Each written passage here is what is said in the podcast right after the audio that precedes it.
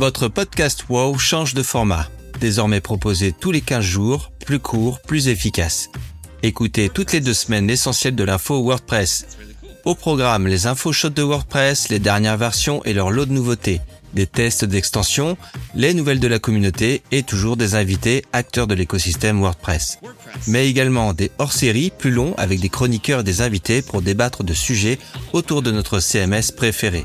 Abonnez-vous pour ne rien rater, likez et commentez pour faire de ce podcast votre rendez-vous WordPress régulier. Je vous souhaite une très bonne écoute.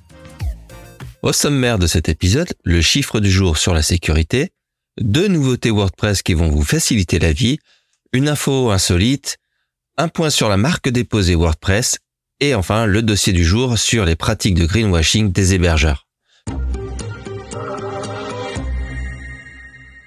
Le chiffre du jour. 272, c'est le nombre de jours moyen après lequel vous vous rendez compte que votre site a été piraté. Entre le moment où une personne ou un script a pénétré dans votre système et la découverte de cette faille, selon l'étude Cost of Data Breach 2022 publiée par IBM. Le but de cette information n'est pas de vous faire peur, mais plutôt de vous faire réfléchir sur votre système de sécurité et surtout votre système de sauvegarde la plupart des hébergeurs proposent des sauvegardes de 30 jours. On voit bien ici que ces sauvegardes ne serviront à rien si l'intrus est en sommeil sur votre site depuis des semaines. Quelques conseils. Ne prenez pas la sécurité de votre site à la légère, même si vous pensez que votre humble petit blog ne sera pas la cible de pirates. Les scripts ne font pas de différence. Quand ils détectent une faille, ils l'utilisent quel que soit le type de site. Gardez des sauvegardes des mois précédents. Certains hébergeurs ou solutions de sauvegarde proposent cette option. Et si ça vous arrive, parlez-en tout de suite à vos clients. Ne cachez pas la vérité par honte, soyez proactif et transparent. Et surtout, expliquez ce que vous allez mettre en place pour résoudre ce problème.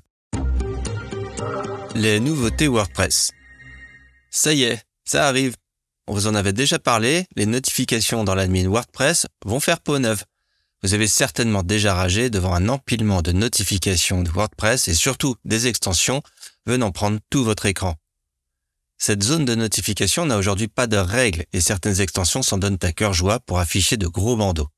Vous vous souvenez peut-être de l'affaire Yoast Duplicate Post qui avait fait débat en balançant un grand bandeau commercial sur les écrans d'admis. Nous allons donc très bientôt retrouver les notifications en haut à droite de l'écran avec une petite icône cloche comme sur la plupart des interfaces modernes. La prochaine étape clé consiste à créer une base de données persistante pour stocker ces données de notification. L'équipe travaille actuellement à finaliser le schéma proposé ainsi qu'à discuter d'autres questions telles que la rétention, les traductions, le support multisite et bien plus encore. Il recherche à ce propos des développeurs PHP SQL pour les aider. Alors n'hésitez pas à venir contribuer. À partir de la version 6.3, WordPress fera un backup temporaire des fichiers de chaque thème ou extension lors de leur mise à jour, afin de pouvoir rollback en cas de mise à jour échouée. Plus besoin de sortir le backup de tout votre site si une extension fait planter votre WordPress. À partir de cette version 6.3, une sauvegarde de l'extension ou du thème sera faite avant chaque mise à jour afin de revenir en arrière s'il y a un souci. Reste à tester cette discrète mais très utile feature un magazine papier pour WordPress Merci à Cyril Sanson qui a déniché un numéro spécial du magazine papier Web Design intitulé Savoir tout faire avec WordPress. Alors n'espérez pas devenir un as du CMS grâce à ce magazine, puisqu'en effet, dans les extensions indispensables listées par le magazine arrive en premier Classic Editor. Oui, vraiment. On se demande à qui ils ont confié cet article. Si vous aimez le format papier, je ne peux que vous conseiller de nouveau l'excellent livre de Licia Diaz, Je crée mon site avec WordPress. Le saviez-vous? Il est interdit d'utiliser le mot WordPress dans vos noms de domaine ou noms commerciaux, ni de vendre du swag avec le logo WP, WordPress ou le WAPU.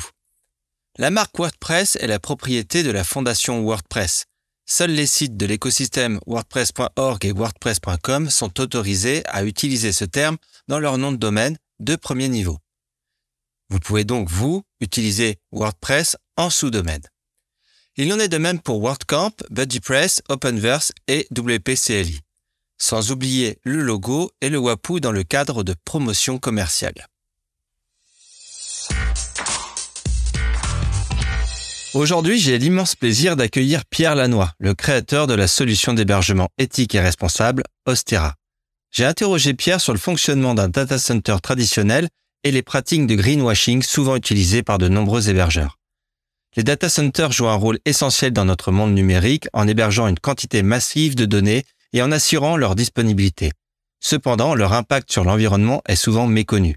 Au cours de cette interview, nous allons explorer le fonctionnement d'un data center traditionnel, les problématiques environnementales qui y sont associées et les solutions qui peuvent être mises en place pour minimiser cet impact. Bonjour Pierre, merci d'avoir accepté mon invitation. Euh, bonjour à tous, merci Edith de Ça fait toujours plaisir de se retrouver euh, autour d'un micro avec toi euh, et d'autres parfois. donc, bah, tu le disais, j'ai entamé une, quitté l'entreprise pour laquelle je travaillais depuis de longues années parce que ça fait très longtemps que je m'intéresse au sujet d'une part d'éco-responsabilité dans, dans les data centers et d'autre part euh, sur les sujets de, euh, on va dire plus de, de l'ordre de la privacy, euh, mais qui c'est pas le sujet de, c'est pas c'est pas le sujet d'aujourd'hui. Et, et, et, effectivement, tu parlais tout à l'heure de, de greenwashing, d'éco-responsabilité, etc. Il y a énormément, énormément de, de diversité dans les offres qui sont proposées actuellement. et moi, j'avais décidé de faire quelque chose qui soit peut-être avec un coût légèrement euh, supérieur par rapport à d'autres offres, même si ça reste comparable, mais avec un, un niveau d'éco-responsabilité euh, euh, affiché et compréhensible, enfin j'espère, par, par tout le monde. Voilà, ça c'est pour mon activité. Et effectivement, on va, j'imagine, discuter un petit peu plus de ce que c'est que l'éco-responsabilité. Peux-tu nous expliquer comment fonctionne un data center et ce que ça coûte en énergie? Ouais, exactement. Et, et, ce que ça coûte finalement euh, à l'environnement dans la dans la chaîne globale, on va dire de euh, de l'utilisation d'un site web? Euh, alors, le data center, c'est l'endroit où vont être rangés les serveurs. Grosso modo, c'est des grandes, des grandes, enfin des plus ou moins grandes usines euh, dans lesquelles vont être rangés pour fonctionner les serveurs qui vont supporter le fonctionnement et le stockage euh, des sites web. Grosso modo, ce sont euh, euh, des racks de serveurs hein, qui sont connectés à, à, Internet avec des débits et des circuits de, transit qui permettent de faire fonctionner un site web de manière permanente. Donc ça tourne 24 sur 24, voilà. Alors ça voilà, ça c'est pour ça tourne 24/7 effectivement. Euh, et euh, tu disais tout à l'heure, euh, et c'est très intéressant parce que personne n'est est réellement d'accord sur les chiffres. Euh, tu disais tout à l'heure, ça représente euh, énormément dans le dans le dans la on va dire la facture énergétique globale de de l'utilisation d'un site web. J'ai envie de te répondre oui ou non. Oui et non d'ailleurs en fait. C'est très très variable. Euh, on estime que euh, quand on est à plein régime, le, coût énergétique, et là on parle que d'énergie, on parlera sans doute après euh, eau et, et, et, empreinte carbone, mais le coût énergétique euh, du data center et le fait de faire fonctionner un site web dans un data center, euh, son, son coût plancher, il est de 30% de la facture globale de l'utilisation d'un site web. Euh, et il peut monter quasiment jusqu'à 100%. Euh, pourquoi?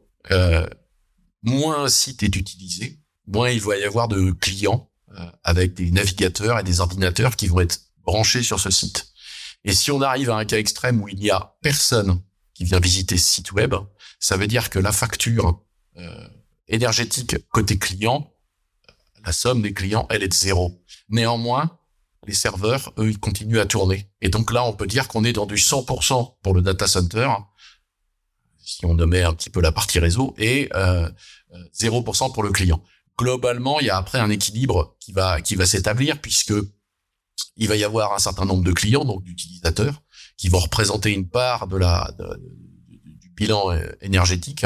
Et évidemment, le serveur, lui, va avoir une part qui va descendre de plus en plus, plus le nombre de clients va augmenter, jusqu'à atteindre un plancher qui est, pour moi, et, et euh, quand je dis pour moi, c'est-à-dire la, synthèse des chiffres que l'on a actuellement, c'est de l'ordre de 30%. Et ça, c'est vraiment le plancher. C'est-à-dire qu'on sait que globalement, ça ne peut pas représenter moins de 30% effectivement. Et alors tu disais, et c'est très intéressant, euh, que le référentiel général, euh, donc le RG, RGESN, SN, SN, euh, dit, la note c'est 14% en fait. Alors oui, c'est 14% parce que j'imagine que quand tu parles de ça, tu parles majoritairement de la catégorie 8, je crois, si je ne m'abuse, du de ce de ce référentiel. Mais il se trouve qu'il y a d'autres questions euh, dans les dans les différentes catégories qui euh, ont à voir aussi avec la manière dont est conçu et dont fonctionne le data center euh, et les ordinateurs, les serveurs qui, qui, tournent dans ce data center. Je pense notamment à toute la partie architecturale, euh, parce que l'architecture, c'est pas uniquement l'architecture de l'applicatif, hein, mais c'est aussi l'architecture des systèmes d'exploitation, la manière dont ils ont été montés sur les serveurs euh, et la manière dont les serveurs eux-mêmes euh, ont été montés. Et encore une fois, là, on ne parle que de fonctionnement, c'est-à-dire que ce, dont je viens de parler là euh, ne prend pas en compte euh, tout ce qui euh, est initié par la construction d'un serveur et la construction d'un data center qui lui-même a une empreinte carbone, qui lui-même a, nécessite une certaine énergie et qui en plus, en fonction de la durée de vie du matériel et de la politique de réutilisation euh, de chaque exploitant de data center va avoir un impact qui est très très différent. Hmm. Mais là vraiment sur la partie purement énergétique, le fonctionnement d'un data center pour un site web, c'est de 30% minimum à 100% maximum de la facture énergétique. Alors, ça n'est pas tout à fait le cas sur la partie euh, carbone. Alors, oui, excuse-moi, je vais te laisser euh, poser des questions parce que j'en Non, alors peut-être qu'on peut, on peut rapidement redire comment ça fonctionne euh, globalement, c'est-à-dire qu'effectivement, dans un data center, il y a les serveurs. Euh, la partie très importante, il me semble, c'est la partie donc euh, refroidissement euh, de ces serveurs. C'est celle qui est peut-être la plus énergivore, mais tu vas, tu vas nous le dire. quels sont les différents systèmes peut-être de, de, de, rafraîchissement? Et, et, ensuite, on attaquera peut-être justement sur les questions. Bah, comment font certains hébergeurs pour faire croire ou faire vraiment quelque chose d'écologique? C'est-à-dire qu'est-ce qu'on peut qu'est-ce qu'on peut vraiment faire aujourd'hui pour faire de l'écologique? Euh, et je reprendrai l'image peut-être de, la voiture, c'est qu'aujourd'hui on dit ouais c'est écolo, on voulait on voulait en électrique, alors c'est un débat, mais euh, comme tu le disais à, l'instant, il faut se poser la question de sur la construction et sur l'après, sur combien de temps ça dure, qu'est-ce qu'on fait après du matériel, comment on le recycle, les batteries, etc. Donc c'est la j'ai l'impression que c'est la même chose là sur euh, sur le data center. Donc voilà, la première question c'est rapidement comment ça fonctionne donc le data center? Ah, il y a les racks, il y a le refroidissement. Ouais, alors effectivement, hein, dans, dans un data center, il y a tous ces, ces racks qui euh, euh, sont remplis d'appareils qui consomment de l'électricité, quoi qu'on fasse, hein, sauf s'ils sont complètement éteints et encore, euh, qui donc qui consomment de, qui consomment de l'électricité. Et il va y avoir par un effet qu'on appelle l'effet Joule, que tu peut-être des souvenirs de, de classe de première ou de terminale, l'effet Joule, euh, qui euh, va faire qu'une partie de l'énergie qui va être consommée par cet appareil va être euh, utilisée pour son propre fonctionnement et une partie va se dissiper sous forme de chaleur.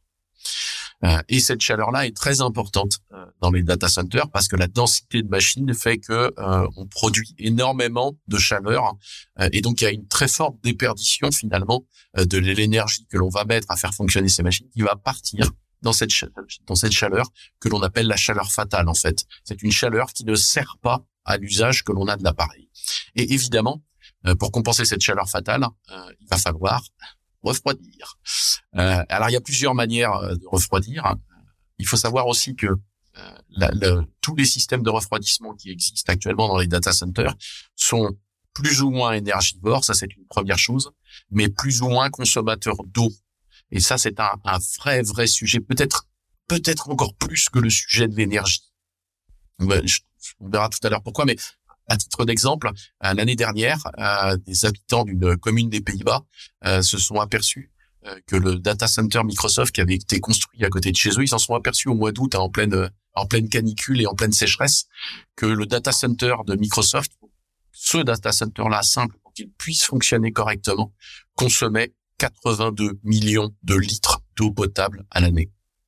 82 millions de litres d'eau potable. Et je dis bien d'eau potable. C'est pas de l'eau de pluie récupérée, c'est pas, c'est vraiment de l'eau que l'on va pomper directement euh, sur le réseau d'eau potable. Et donc, ces systèmes de refroidissement, ils consomment plus ou moins d'eau. Actuellement, euh, il existe euh, plusieurs types de systèmes de refroidissement. Le premier, c'est la climatisation telle qu'on la connaît. La climatisation, comme tu pourrais l'avoir chez toi si tu vis dans le sud, ou, ou dans ton activité professionnelle. et ça, c'est très énergivore et ça consomme beaucoup c'est pas de chance. Et après, il existe des moyens alternatifs de refroidir. Le premier, qui est le plus connu, et notamment au nord de la Loire pour la France, euh, c'est ce qu'on appelle le free cooling. Le free cooling, c'est l'idée, c'est de se dire, bah, à un moment donné, par exemple en, en mai, si on prend l'exemple du nord en ce moment, euh, l'air dehors est à 12 degrés. Ça serait un petit peu dommage de pas profiter de cet air à 12 degrés pour refroidir des salles machines euh, qui monteraient très vite à 30-35 degrés si on ne les refroidissait pas. Et donc, évidemment, c'est autant d'économies d'énergie et d'eau que d'utiliser du free cooling. Il y a aussi euh, des, des, des, refroidissements, euh, ce qu'on appelle des, alors des puits canadiens ou puits provençaux. Ça dépend euh, l'endroit où on se situe, mais le principe, c'est d'aller chercher euh, un air dont la température est soit inférieure, soit supérieure à la température de l'air ambiant, et on va le chercher euh, profondément dans la terre, en fait, par un système de canalisation. Euh, ça, ce sont des modes qui sont qui sont assez assez connus, mais qui sont pas forcément très utilisés dans les data centers, même s'il y en a de plus en plus qui le font. Et puis il y a aussi euh, d'autres systèmes euh, de refroidissement euh, qui ne nécessitent pas d'avoir de climatisation, ou alors en tout cas des climatisations complètement différentes. Le premier, c'est l'immersion des serveurs. On peut immerger des serveurs dans des bains de refroidissement, auquel cas ce n'est pas l'air qui est chauffé. On fait du water cooling sur les serveurs. Ah, c'est pas du water cooling, c'est pas du water cooling, c'est encore mieux que ça, c'est on plonge les racks de serveurs dans une piscine. C'est le principe. Mais alors une piscine qui est pas remplie d'eau, qui est remplie évidemment d'un fluide qui n'est pas du tout conducteur d'électricité, mais euh, qui est très conducteur euh, de capacité, enfin qui a une capacité thermique qui est, qui est très forte. Euh, et donc ça, ça, existe, c'est de l'immersion. Il y a des, hébergeurs euh, qui le font. et il y a aussi un, une autre forme de de refroidissement qui est ce qu'on appelle le refroidissement adiabatique. Le principe, il est relativement simple, c'est le principe de l'amphore grec. Les Grecs, pour refroidir des amphores, les aspergeaient d'eau. Euh, et l'évaporation. Alors l'amphore en elle-même qui est en terre retenait un petit peu l'eau, donc ça durait un certain temps. Et l'évaporation en fait de cette eau euh, à la surface de l'amphore, ça, ça, ça crée une, une, zone de fraîcheur en fait. Il y a des data centers qui utilisent, enfin il y en a un très connu en France notamment, euh, qui utilise euh, effectivement euh, du refroidissement adiabatique. L'intérêt de ce système-là, c'est que par rapport à tous les autres systèmes, tu vas me dire on consomme de l'eau, c'est un peu stupide. Euh, oui, mais d'un autre côté, il a un rendement en usage de l'eau qui est, qui est infinité, enfin qui est, qui est, bien bien meilleur euh, par rapport à, à, des systèmes de climatisation classiques. Qui plus est, comme c'est évaporé, il y a une possibilité de récupérer l'eau évaporée euh, pour la réinjecter dans le circuit.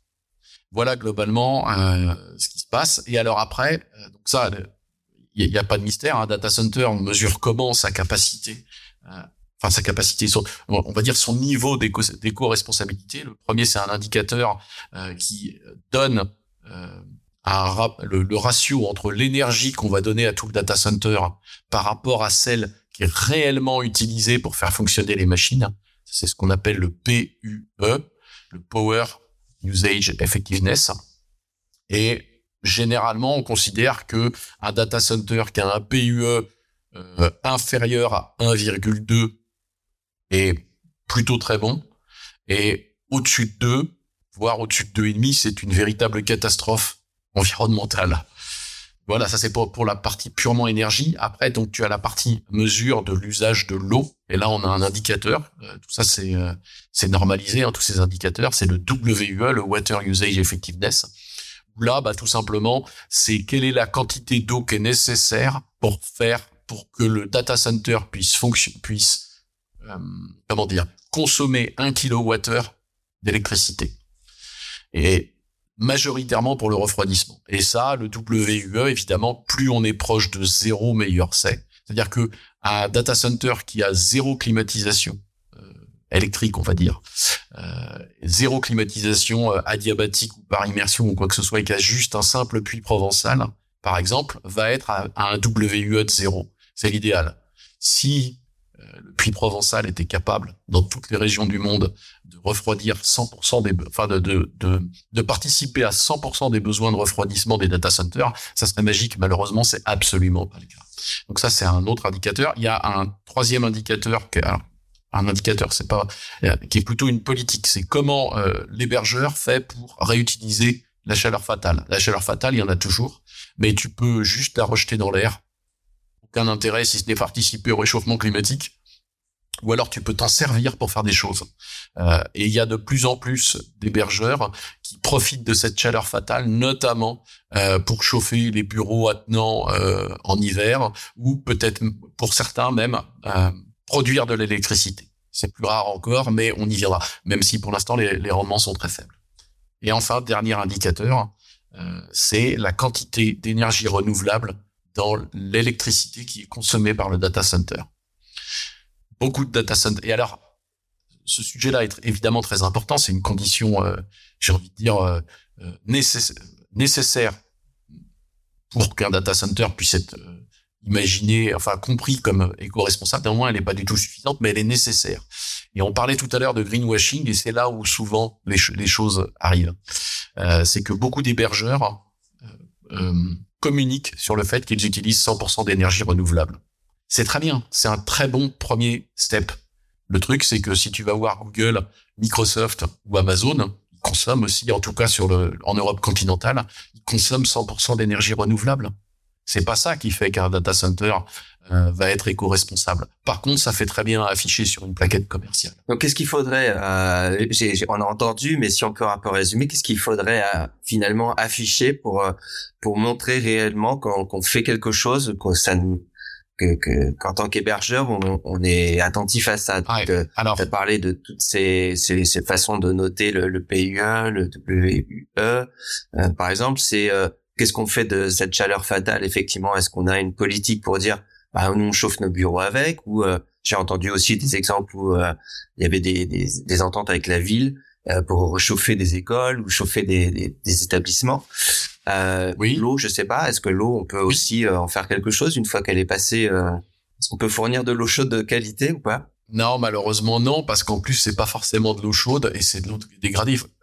Pour reprendre l'exemple du data center de, de Microsoft là aux Pays-Bas euh, que je prenais tout à l'heure, ça consomme de l'eau potable, ça rejette de l'eau grise ou de l'eau noire. Donc ça veut dire que ça re-rentre dans le circuit de traitement. Donc tu vas avoir euh, une empreinte carbone du fait du traitement, tu vas avoir l'utilisation de produits chimiques, tu vas avoir l'utilisation d'énergie euh, pour pouvoir retraiter cette eau. Non, non, c'est une perte, c'est, une, si je puis dire, c'est une perte sèche en fait. Euh, d'un point de vue environnemental, le fait de consommer de l'eau potable et, et, et, de, et de la rejeter. Malheureusement, elle, elle n'est que comme ça, elle est rejetée euh, qui est récupéré. Donc ça veut dire quoi? Ça veut dire qu'on on ne peut pas euh, agir sur, euh, enfin on ne peut pas agir. Ça, devient complexe d'agir sur la partie eau, sur euh, qu'est-ce que je fais de mon eau après l'avoir consommée ou comment, quelle est la manière dont je la consomme? Le secret, c'est de consommer de l'eau de manière minimale. De toute manière, c'est la première chose qui va nous heurter, notamment en Europe, c'est qu'on on sait qu'on va au devant d'une très grave, très grave crise de l'eau d'ici 2030 euh, et on va pas pouvoir continuer à, faire fonctionner des data centers avec des niveaux d'eau tels qu'ils sont là. Donc ça c'est vraiment c'est l'indispensable et en plus c'est là où on peut agir le plus euh, pour les data centers qui sont euh, soit récents soit qui sont en cours de conception. Pour les très anciens, malheureusement, ça veut dire quoi? Ça veut dire qu'il va y avoir un, vrai sujet de désassemblage des anciens data centers parce qu'on ne peut plus continuer à fonctionner comme ça. Voilà, ça c'est sur l'eau. Euh, qu'est-ce qu'on qu'est-ce qu'on peut faire Ah, c'est ce que je disais tout à l'heure. Il y a, il y a l'aspect euh, purement RSE et réutilisabilité du matériel. ça c'est donc là, toute la politique de l'entreprise sur ces sujets-là, ça c'est extrêmement important. Mais une fois que le data center est en cours de fonctionnement, euh, c'est un peu trop tard pour y réfléchir. J'ai envie de dire, c'était un petit peu avant qu'il fallait y penser. Euh, puisque ça concerne aussi la conception et la, et la construction même du data center. Euh, néanmoins, sur la partie euh, purement fonctionnement, il y a des vraies choses que l'on peut faire. tout d'abord, monter des architectures matérielles et logicielles qui soient plus économes que d'autres. On sait le faire. Je vais te prendre un exemple tout bête. Actuellement, quand tu veux faire tourner un, serveur web, tu as le choix, tu te dis, ben, je vais installer un serveur Apache. Ou en tout cas, je vais prendre, je vais prendre WordPress, par exemple, fonctionne très bien avec les serveurs Apache, c'est le serveur web, ça marche très très bien. Euh, à côté de ça, il y a des concurrents à Apache. Enfin, quand je dis des concurrents, il y a, des alternatives à ça. Euh, moi, quand j'ai fait, euh, quand j'ai commencé à, réfléchir très sérieusement à, l'entreprise que je voulais monter, j'ai fait des benchmarks sur des infras identiques chez moi enfin chez moi, dans un data center qui était bien calibré et qui me permettait de faire des tests. Et je me suis aperçu, par exemple, que Lightspeed, qui est un concurrent à Apache, euh, pour produire le même service à l'utilisateur, c'est-à-dire au visiteur ou à l'utilisateur connecté, avait besoin de 35% de moins de cycle processeur pour le faire. Ça veut dire quoi? Ça veut dire que si le cycle processeur, si, si le CPU représente, allez, on va dire 35% de la facture énergétique du serveur, ça veut dire que sur ces 35%-là, on va en économiser une part. Et donc, c'est petit à petit comme ça, en travaillant sur chacun de ces sujets-là, conjointement, que l'on va réussir à faire, à faire diminuer l'impact, l'impact environnemental des data centers. Actuellement, l'énergie qui est consommée par les data centers, euh, c'est à peu près 3% de l'énergie mondiale. C'est, c'est plus que certains pays africains. Mmh. C'est monstrueux. Et donc on ne peut pas, on ne peut pas rester sans faire de l'économie d'électricité, sans faire de l'économie euh, d'eau et euh, en faisant attention à, l'empreinte carbone de, la de l'énergie que l'on utilise. Alors, on est en France, on a un, on a un avantage pour ceux qui ne peuvent pas utiliser 100% 100% d'énergie euh, renouvelable. C'est un pourcentage qui fait hurler certaines personnes, mais qui est vrai. C'est que le mix énergétique français est composé majoritairement d'électricité nucléaire, qui a une empreinte carbone qui est très faible. Encore une fois, je ne compare que en fonctionnement. Je ne parle pas de la construction et de la, conception et de la construction hein, des centrales nucléaires. Et donc, ça veut dire que potentiellement, un data center qui tournerait avec juste ce qui est capable, enfin l'électricité euh, standard qu'on a nous euh, dans nos habitations, serait beaucoup mmh. beaucoup plus économe que dans d'autres pays. Je parle là d'empreinte carbone. Euh, néanmoins, c'est pas non plus des choses satisfaisantes. Et à terme, il faudrait que tout le monde passe au 100% renouvelable et que tout le monde fasse attention à l'eau. C'est le sujet de l'eau, c'est le sujet le, le plus prégnant. C'est celui qui va nous qui va nous revenir comme euh, une énorme baffe dans la figure d'ici j'ai envie de dire quelques années, mais, mais qui est déjà là. Le problème, il est déjà là et il va s'amplifier énormément. On va, on va vraiment vers une crise climatique au sujet de l'eau en Europe et on peut pas se permettre de consommer autant d'eau dans les data. Et toi, tu donc tu as t'es rentré dans, dans cette aventure. Euh, il y, a, y a des il y a des normes à respecter euh, précises là-dessus ou c'est euh, je dirais que là tu aurais pu faire n'importe quoi et dire euh, allez on va prendre de l'eau. J'aurais pu faire n'importe ah mais j'aurais bien pu faire n'importe quoi et dire euh, voilà je suis très économe. Moi ce que moi j'ai juste décidé pour ma part de me coller sur les indicateurs qui sont les indicateurs normalisés et utilisés couramment. La preuve c'est qu'ils font partie du RGESN qui sont le PUE le WUE et la récupération de chaleur fatale.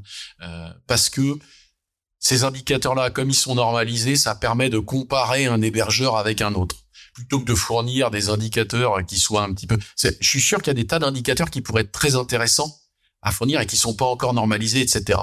Euh, peut-être, sans doute, que ça viendra et qu'on et, qu'on va y arriver et qu'on pourra donc comparer les hébergeurs sur d'autres formes d'indicateurs. Mais ceux-là, Enfin, là, il y a une obligation, pardon, il y a une obligation de montrer ces chiffres pour tous les hébergeurs. Ah mais absolument pas, absolument pas. D'ailleurs, la preuve, ah. c'est que la majorité des hébergeurs ne le montrent pas, ce qui permet bien de ne pas comparer justement l'aspect éco-responsable euh, de l'hébergement. Il y en a quelques-uns qui le diffusent, euh, mais c'est comme c'est comme euh, c'est comme tout en fait. Si on veut résoudre ce problème que l'on a par, parce que il faut, faut pas se leurrer un data center ça consommera toujours de l'énergie quelle qu'elle soit.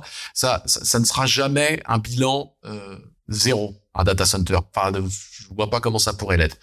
Euh, donc ça veut dire que euh, il faut essayer de comprendre où on en est aujourd'hui pour améliorer la situation. Pour comprendre où on en est aujourd'hui c'est c'est c'est un réflexe de base. C'est il faut il faut être capable de mesurer les bonnes choses de pouvoir les comparer. Ça commence par là. Si on mesure pas maintenant, comment est-ce qu'on pourra savoir les efforts qu'on a faits, s'ils étaient intéressants ou pas, dans un an ou deux ans, si on n'a pas de, si on n'a pas d'étalon initial? Et eh ben ça, c'est ça le, le, truc pour moi, c'est que tous les hébergeurs actuels devraient publier leurs chiffres. Il y en aura qui seront mauvais, il y en aura qui seront bons.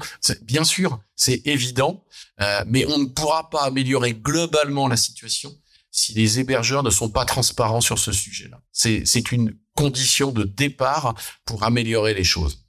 Alors je dis ça, il y a des hébergeurs qui publient, leur, euh, qui publient leurs indicateurs. Par exemple, OVH, qui est pas un hébergeur euh, très éco-responsable, on va dire, bah, ils, ont quand même l'honnêteté de publier leurs chiffres et de dire, bah voilà, sur cet aspect-là, on sait qu'on n'est pas bon, qu'on est, que, que la marge de progrès est vraiment très forte, et voilà ce qu'on met en place pour essayer de l'améliorer. On se donne rendez-vous l'année prochaine pour le faire, puisqu'ils font un bilan euh, dans tous les deux ans. Ils, font un bilan tous les deux ans.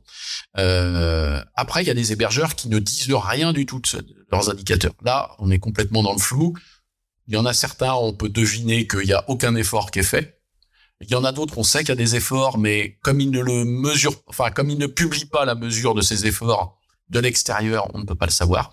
Et puis après, il y a d'autres hébergeurs, dont je fais partie, euh, qui publient leurs chiffres en temps réel de consommation d'eau et de consommation électrique. Alors quand je dis temps réel, c'est toujours un petit peu abusé, c'est du pseudo temps réel, on est à l'ordre de la demi-heure ou de l'heure sur ces consommations-là, euh, ou à la journée éventuellement pour les, pour les plus difficiles à, à mesurer, mais globalement, tu, vas retrouver ces trois-là. Il est indispensable, on, on ne pourra pas améliorer la situation tant qu'on n'est pas capable de mesurer où on en est actuellement. Est-ce qu'il y a beaucoup de, de nouveaux acteurs euh, sur sur l'hébergement aujourd'hui? Tu j'imagine que tu as fait un peu une, une, étude de marché avant de te lancer. Est-ce que est-ce qu'aujourd'hui on ouvre beaucoup de data centers? Est-ce que la politique c'est plutôt euh, on fait avec ce qu'on a? Comment ça se, ça se passe Alors, dans, dans les acteurs déjà existants, les data centers qu'ils conçoivent ou qu'ils ouvrent actuellement sont mieux conçus et vont dans le bon sens. Néanmoins, euh, on est encore très loin, très très loin du, de, de ce qu'il faudrait faire.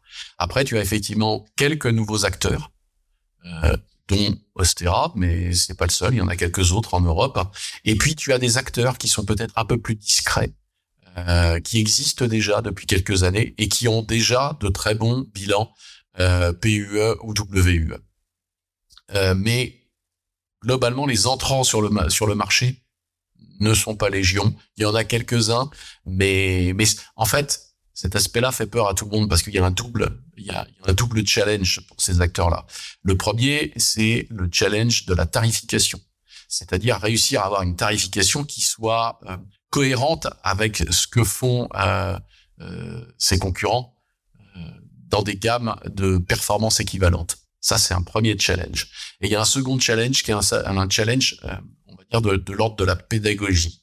Euh, encore une fois, comme il y a beaucoup d'hébergeurs qui font, on peut le dire, du greenwashing, euh, ça brouille tellement le message que pour le client final ou pour la web agency ou le freelance intermédiaire, c'est très complexe d'y voir clair. Et donc ce double challenge, il est pas, pas simple du tout, euh, et il nécessite beaucoup de travail, peut-être un peu plus que des hébergeurs qui sont moins ou beaucoup moins éco-responsables. Oui, ici, il y a quand même une chose qui me paraît euh, qui me paraît importante. Tout à l'heure, on parlait de l'équilibre entre ce qui est consommé réellement par le data center et ce qui est consommé par le client. Euh, il n'y a pas que le data center dans l'équation. Hein. la partie la partie cliente est très très important et éco-concevoir un site web, c'est extrêmement important parce que tu, ne peux pas faire l'un sans l'autre en fait. Tu peux avoir un très bon data center éco-responsable et venir mettre sur ce, data center un site qui a été conçu avec les pieds, avec un maximum euh, de plugins, d'extensions, de trucs qui moulinent dans tous les sens. Et, et finalement, tu, ras, tu ta cible si ta cible c'était l'éco-responsabilité. Inversement, je vois beaucoup, beaucoup d'agences qui conçoivent des sites très éco-responsables.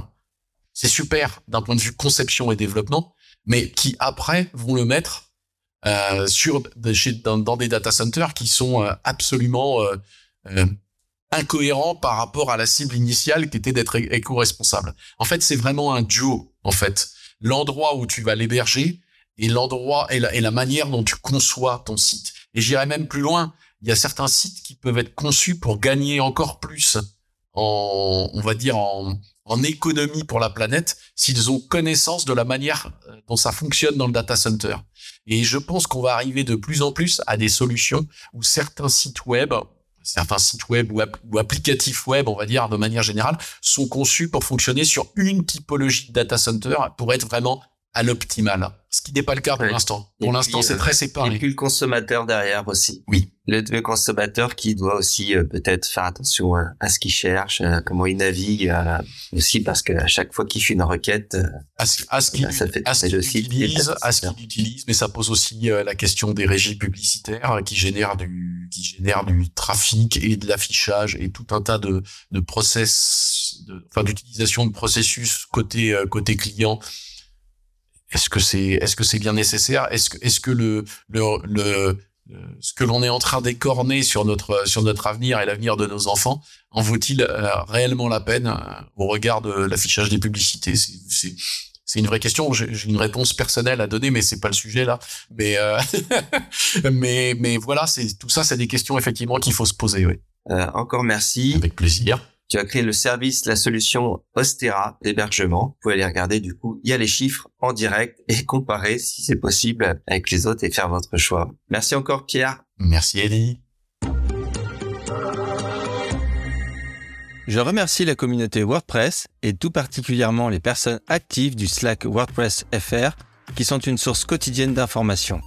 Alors n'hésitez pas à rejoindre cette formidable famille si ce n'est pas encore le cas et venez me solliciter si vous avez des informations à transmettre via ce podcast. Merci de votre attention et je vous donne rendez-vous au prochain numéro.